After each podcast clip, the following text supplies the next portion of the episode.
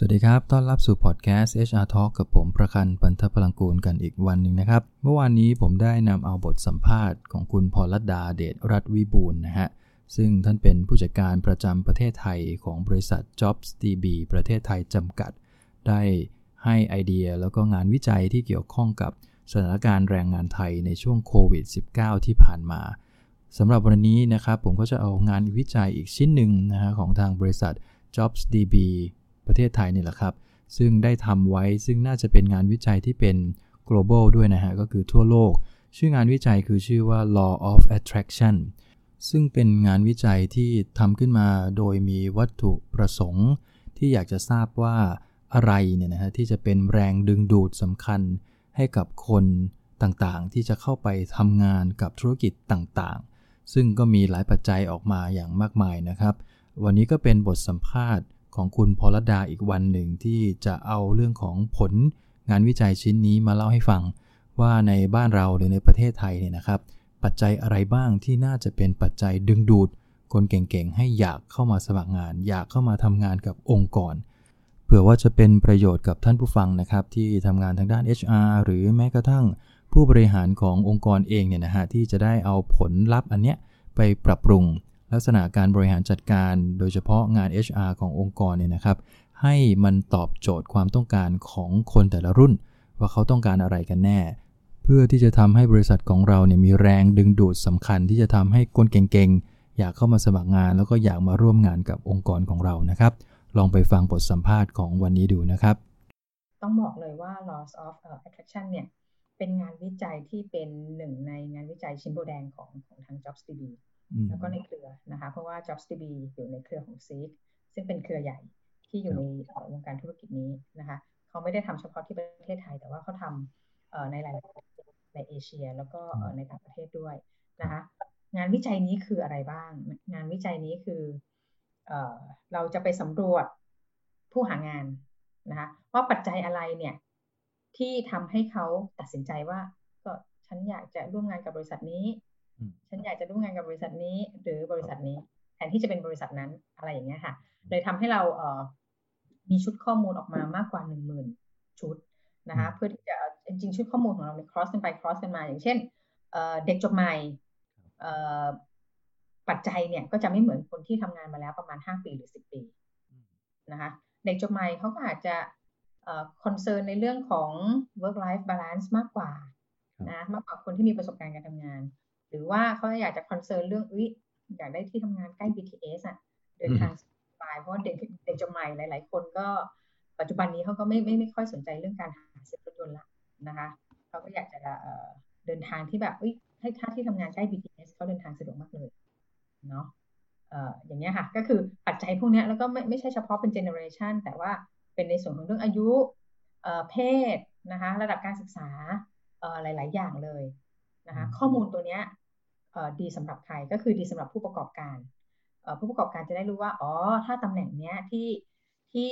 จะลงเนี่ยเขา target ไปที่เด็กจบใหม่ หรือว่ามีคนมีประสบการณ์ไม่เยอะหนึ่งสองสามปีนะคะเขาจะต้องประกาศงานโดยใช้ปัจจัยอะไรในการชูขึ้นมาในการประกาศ เพื่อที่จะให้ดึงดูดคนที่เข้ามาอ่านที่เป็น target เนี่ยเขาเห็นเอ้ยบริษัทนี้น่าสนใจจังเลยอ่าไหนขอเข้าไปดูหน่อยซิไหนขอสมัครงานหน่อยซินะคะ คือสมัยก่อนเนี่ยเอ่อถ้าเกิดเอ่อพอเรายังไม่มี report ตรงนี้ออกมา นั่นหมายความว่าเวลาเวลาเอ่อ position หนึ่งไม่ว่าจะรับตำแหน่งเอ่อเด็กจบใหม่คนมีประสบการณ์ 5 ปี หรือรับตำแหน่งผู้บริหาร ก็จะลงโฆษณาคล้ายๆกันหมดเลยนะคะสวัสดิการที่จะได้รับมีอะไรบ้าง job description นู่นนี่นั่นอ่าแต่พอเรามี report ตัวนี้ขึ้นมาเนี่ยจะทำให้ธุรกิจหรือว่าองค์กรหรือว่า HR เนี่ย customize นะคะความต้องการที่ที่ไปตรงกับ ความต้องการของ target หรือ candidate ที่เขาอยากจะได้มาร่วมงาน ได้ตรงจุดมากขึ้น นั่นหมายความว่าเขาก็จะได้คนได้เร็วขึ้น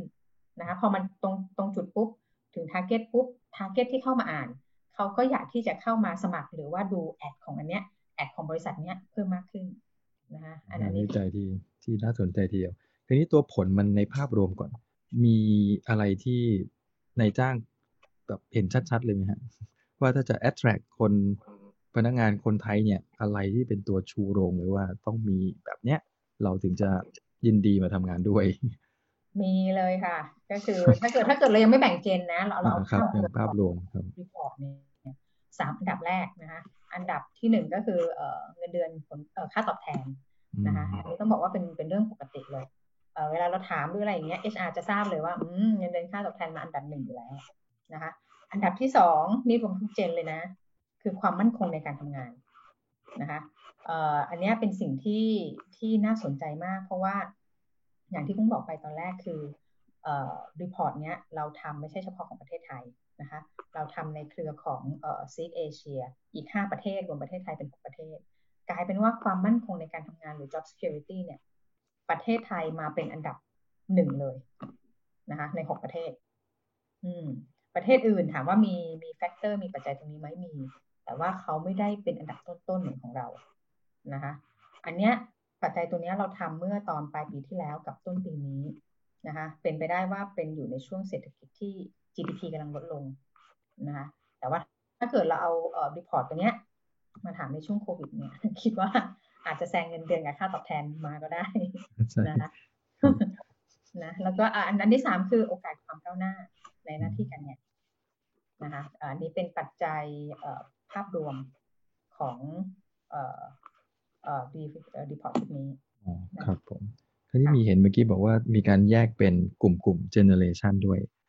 นี่ถ้าเกิดองค์กรเขาต้องการเด็กจบใหม่ ซึ่งในสมมุติว่าเราบอกว่าเราเราผ่านภาวะวิกฤตอะไรไปเรียบร้อยแล้วเนี่ยนะฮะด้วยสถานการณ์จากผลงานวิจัยชิ้นนี้ครับเด็กจบใหม่บ้านเราในยุคนี้เขามองอะไรกันแน่ ที่เป็นตัวดึงดูดเขาเข้าทำงานนะครับ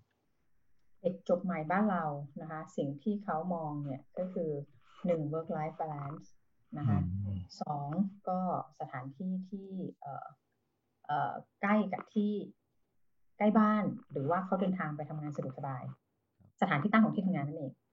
นะคะอย่างเช่นอาจจะติด BTS อาจจะติด MRT หรือว่าเขาเดินทางไม่ลำบากนะคะอันนี้อันนี้เป็นเป็นเป็นปัจจัยชุดต้นๆเลย ในการที่ดึงดูดคนกลุ่มนี้ค่ะ แล้วก็ของเจนนี้ ครับ แสดงว่ามันก็จะต่างกับคนที่มีประสบการณ์เหมือนกัน ถ้าบางองค์กรบอกว่าต้องการพวก experience เข้ามาทำงาน แสดงว่าต้องไม่ชูพวกประเด็นพวกนี้ใกล้ BTS อาจจะไม่สนใจไม่สนใจมีรถนี่ใช่ไหมไม่เป็นไรไม่ต้องติด BTS ก็ก็ทำงานได้อะไรอย่างเงี้ย แล้วตรงนั้นมีมีปัจจัยให้เห็นไหมฮะสำหรับคนที่มีประสบการณ์อย่างแบบสักสามสิบต้นๆอะไรเนี้ยกลางๆละเออมีเพราะว่าอย่างอย่างที่บอกคือเรามีเรามีชุดข้อมูลเอ่อหนึ่งกว่าชุดนะคะ แล้วก็ cross กันไป cross กันมาเยอะมากนะคะเอ่อในส่วนของข้อมูลตรงเนี้ยเอ่อสิ่งที่สิ่งที่คนมีประสบการณ์ให้ความสำคัญอันดับต้นๆนะคะก็จะเป็นในส่วนของเรื่องเอ่อ คือคือต้องบอกว่าแบ่งแบ่งเป็นคนที่สามสิบต้นๆนะคะก็อาจจะมองหาในเรื่องของความก้าวหน้าในอาชีพการงานนะคะแน่นอนแหละเงินเดือนค่าตอบแทนก็มาเป็นอันดับอันดับต้นๆเช่นกัน แต่ว่าแต่ว่าในส่วนของความก้าวหน้าในในอาชีพการงานก็ก็เป็นปัจจัยหนึ่งที่สำคัญ เพราะว่าอาจารย์ประคันลองลองนึกดูว่าในส่วนของ HR สมมุติเรา30ต้นต้นเรากำลังไฟแรงเลยเนาะเพราะฉะนั้นเนี่ย เจ้านายมอบหมายงานอะไรให้ เราก็อยากจะทำให้หมดเลย เพื่อที่จะโชว์ว่า เอ้ย ฉันมีความสามารถนะ ฉันสามารถทำงานที่ได้รับมอบหมายได้นะอันนี้คือคือมาเป็นเป็นเอ่ออันดับคือ top three อะค่ะ top three ต้องมีตรงนี้แน่นอน ครับนะคะคือพอมองภาพแบบนี้ปั๊บเนี่ยนอกจากจะใช้เป็นข้อมูลเพื่อดึงดูดหรือใช้ในการประกาศเนี่ย ผมมองว่าถ้าลึกไปกว่านั้น ถ้าสมมติองค์กรนั้นเขาเห็นผลอันนี้อาจจะผ่านหน้าเว็บของทาง JobsDB อะไรก็แล้วแต่เนี่ยเข้าใจว่า HR เองก็เอาข้อมูลนี้ไปใช้ประโยชน์ได้เหมือนกันถูกไหมฮะในการปรับระบบอะไรภายในของเขาเองเนี่ยจริง ๆ จริง ๆ เราทำชุดข้อมูลนี้มาเพื่อเอ่อเพื่อองค์กรแล้วก็เพื่อ HR นะคะเพื่อที่จะเข้าใจว่าแคนดิเดตหรือคนที่ต้องการทำงานเนี่ยเอ่อมองหาอะไรอยู่ แล้วก็คิดยังไง แล้วเราจะดึง ดึงเอ่อแคนดิเดตที่เก่งๆ มีความสามารถหรือว่าตรงกับเอ่อเอ่อตำแหน่งที่เราต้องการเนี่ย HR ต้องทำยังไงบ้าง อันนี้ชุดชุดข้อมูลเนี่ยเป็นชุดข้อมูลที่มีประโยชน์มากดังนั้น ถ้าเกิดอาจารย์ท่านไหนได้ฟังอยู่ก็อยากจะให้เข้าเว็บไซต์ JobsDB นะคะ แล้วก็เข้าไปต้องบอกว่าชุดข้อมูลนี้เป็นเป็นฟรีนะคะเราเราไม่ได้คิดตังองค์กรไหนใดๆทั้งสิ้นเราทำมาเพื่อที่อย่างอย่างที่บอกก็คือว่าเราต้องการที่จะสนับสนุนองค์กรให้ได้รับแคนดิเดต ที่เก่งมีความสามารถตรงความต้องการเข้าไปทำงานกับบริษัทนะคะข้อมูลตรงนี้ไปดาวน์โหลดหรือว่าเป็นเล่นออกมาได้เลยเนาะมันจะมีชุดข้อมูลเอ่ออย่างเช่น job เอ่อ salary compensation มันก็จะไม่ใช่หยุดอยู่แค่ salary compensation นะคะเขาก็จะบอกเลยในชุดข้อมูลนี้จะบอกเลยว่าคำว่า salary compensation หรือว่าค่าตอบแทนเนี่ยค่าตอบแทนมีอะไรบ้างนะคะอย่างเช่นอาจจะเป็นโบนัส OT allowance อะไรพวกนี้เรามีเอ่อ breakdown ย่อยออกมา ให้ให้ให้ทาง HR สามารถเอาชุดข้อมูลเนี้ยไปวิเคราะห์ได้เลยนะคะแล้วก็ไม่ไม่ใช่สำหรับการที่จะดึงดูดคนที่จะเข้ามาทำงานหรือว่า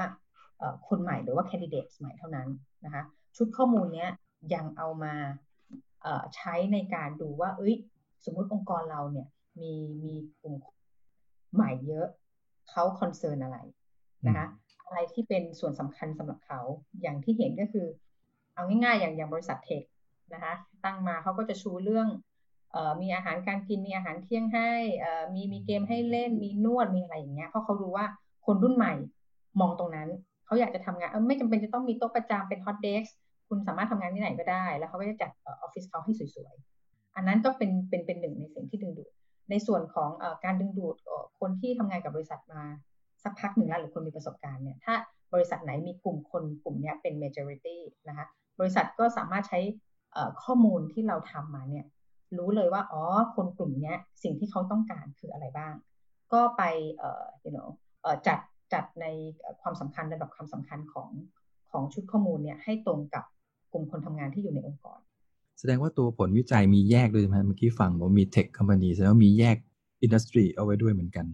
มีแยก industry อะมีทั้งอย่างเช่น banking มี food and beverage มีมีมีแยกย่อยดีครับผม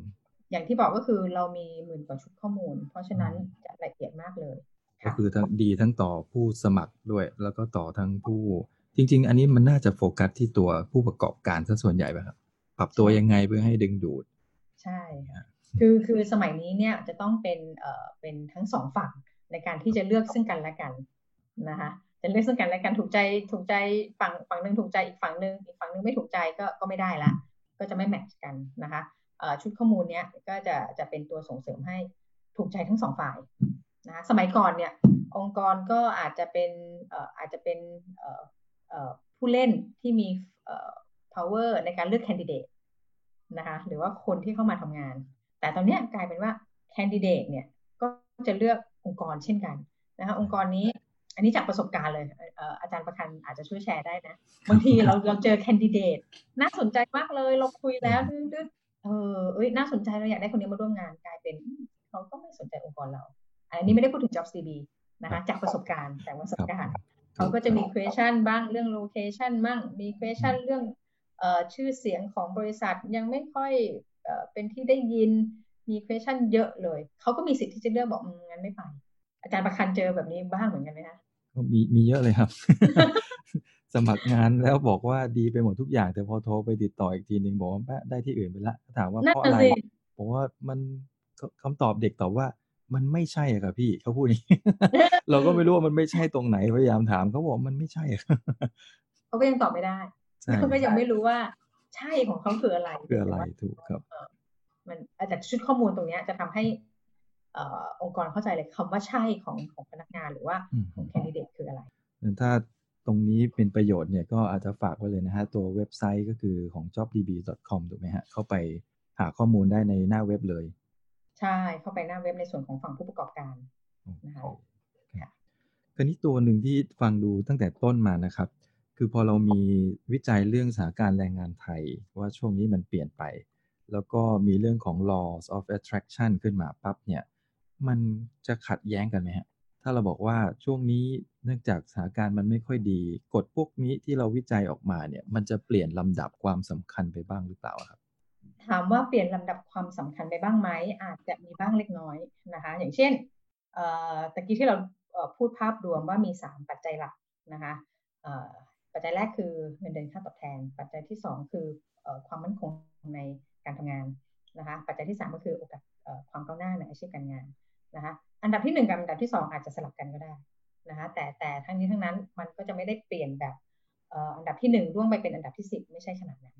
ก็ก็ยังอยู่ในในในท็อปทรีนี่แหละเพียงแต่ว่า job security อาจจะมาแรงพอๆกับเงินเดือนค่าตอบแทนก็ได้นะคะก็อย่างเนี้ยก็คือสถานการณ์เนี้ยไม่ได้หมายความว่าคนทุกคนโดนผลกระทบบางคนก็ยังไม่โดนผลกระทบ บางบริษัทก็ยังจ้างงานอยู่ ก็จะมีบางบริษัทที่ลดการจ้างงาน หรือว่าช่วงนี้ไม่จ้าง แต่แต่ทั้งนี้ทั้งนั้นก็ไม่ได้หมายความว่าจะไม่มีการจ้างงานเลยในประเทศไทยไม่ใช่ ข้อมูลมันยืนยันมาแบบนั้นถูกไหมใช่ข้อมูลยืนยันมาแบบนั้น ดูประกาศงานทั่วประเทศก็ได้ค่ะประกาศงานลดไปสามสิบหกเปอร์เซ็นลดไปเยอะไหมลดไปเยอะ แต่ก็ไม่ได้หมายความว่าร่วงไปถึงแปดสิบเก้าสิบเปอร์เซ็นไม่ใช่ขนาดนั้นถูกครับ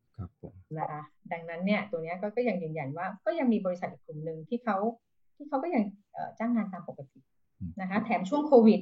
เขาหาคนมาสมัครงานลำบากด้วยซ้ำเพราะว่าแคนดิเดตก็จะมีความรู้สึกว่า เอ้ย ไปทำงานที่ใหม่ จะรอดไม่รอด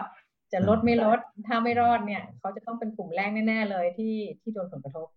นะคะแคนดิเดตก็ก็กลายเป็น ตอนนั้นไม่ไปด้วยซ้ำดีครับเป็นข้อมูลที่ดีนะครับ เพราะว่าปกติเวลาเวลาผมไปให้คำปรึกษาเนี่ย องค์กรเขาจะถามในมุมของพนักงานที่ทำงานอยู่ มันก็จะกลายเป็นเรื่องของพวก engagement survey satisfaction survey ว่าพนักงานอยู่ที่เนี่ย happy ไม่ happy กับเรื่องอะไร แต่เราจะไม่ได้มองออกไปข้างนอก ว่าถ้าเราต้องการเด็กรุ่นใหม่หรือรุ่นไหนก็แล้วแต่เนี่ย องค์กรเองเนี่ยพร้อมที่จะมีเครื่องมือในการดูดเขาเข้ามาไหม อันนี้ก็เป็นงานวิจัยที่น่าจะทำให้ HR เห็นทั้งสองมุมนะครับ ว่ามุมคนข้างในเพื่อเก็บรักษากับมุมคนคนข้างนอก เพื่อดึงดูดคนเก่งๆเข้ามา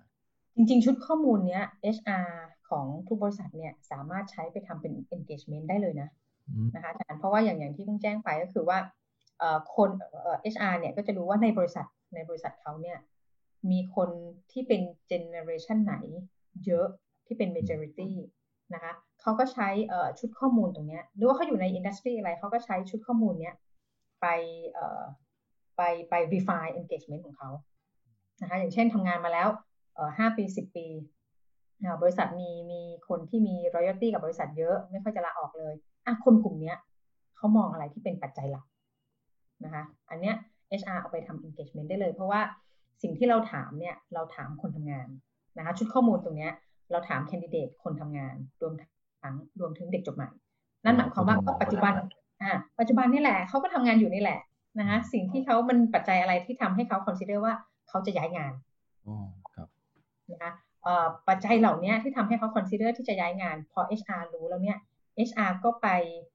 จัดระเบียบภายในองค์กรให้มีปัจจัยที่นี้ซะนะคะจะได้แคนดิเดตหรือว่าคนทำงานเหล่านี้จะได้ไม่ต้องย้ายงาน พอย้ายงานเสร็จปุ๊บอะเอชาก็ปวดหัวอีกแล้วบริษัทก็ต้องมาเทรนอีกเสียบัตเจ็ตอีกคือคือคือมันกลายเป็นเวสในหลายทางนะคะครับผมถือเป็นข้อมูลที่ดีทีเดียวนะครับสำหรับทาง HR นะฮะแล้วก็ทางผู้ประกอบการโดยเฉพาะผู้บริหารระดับสูงที่อยากจะได้มือดีๆ เข้ามาทำงานนะครับ เป็นไงบ้างครับ ฟังจบแล้วกับบทสัมภาษณ์คุณพรลดาวันนี้ น่าจะพอเห็นภาพนะครับว่าองค์กรของเรา ยังต้องสร้างระบบอะไรหรือมีอะไรที่เป็นตัวดึงดูดที่ดีอยู่แล้ว ข้อมูลเหล่านี้เป็นข้อมูลที่เป็นประโยชน์มากนะครับสำหรับองค์กรที่ต้องการที่จะเฟ้น หามือดีๆ หาทาเลนต์ให้เข้ามาร่วมงานกับองค์กร นั่นแปลว่าเราก็คงต้องเป็นองค์กรที่เขาอยากมาร่วมงานมาก ๆ สิ่งที่เราต้องทำก็คือต้องสร้างนะฮะแบรนดิ้งของนายจ้างให้พนักงงานทุกคน เห็นว่าเราสามารถตอบโจทย์ความต้องการของคนทำงานในแต่ละกลุ่มได้นะครับ ก็ฝากประเด็นสำหรับวันนี้ไว้เท่านี้นะครับ พรุ่งนี้เราจะมาเอาบทสัมภาษณ์ในตอนสุดท้ายมาเล่าให้ฟังกันอีกครั้งหนึ่งนะครับ เป็นเรื่องราวเกี่ยวกับแนวโน้มช่วงครึ่งปีหลังของปี 2020 เนี่ยนะฮะว่าสถานการณ์การจ้างงานจะเป็นอย่างไร พบกันพรุ่งนี้นะครับสำหรับวันนี้ขอบคุณครับ สวัสดีครับ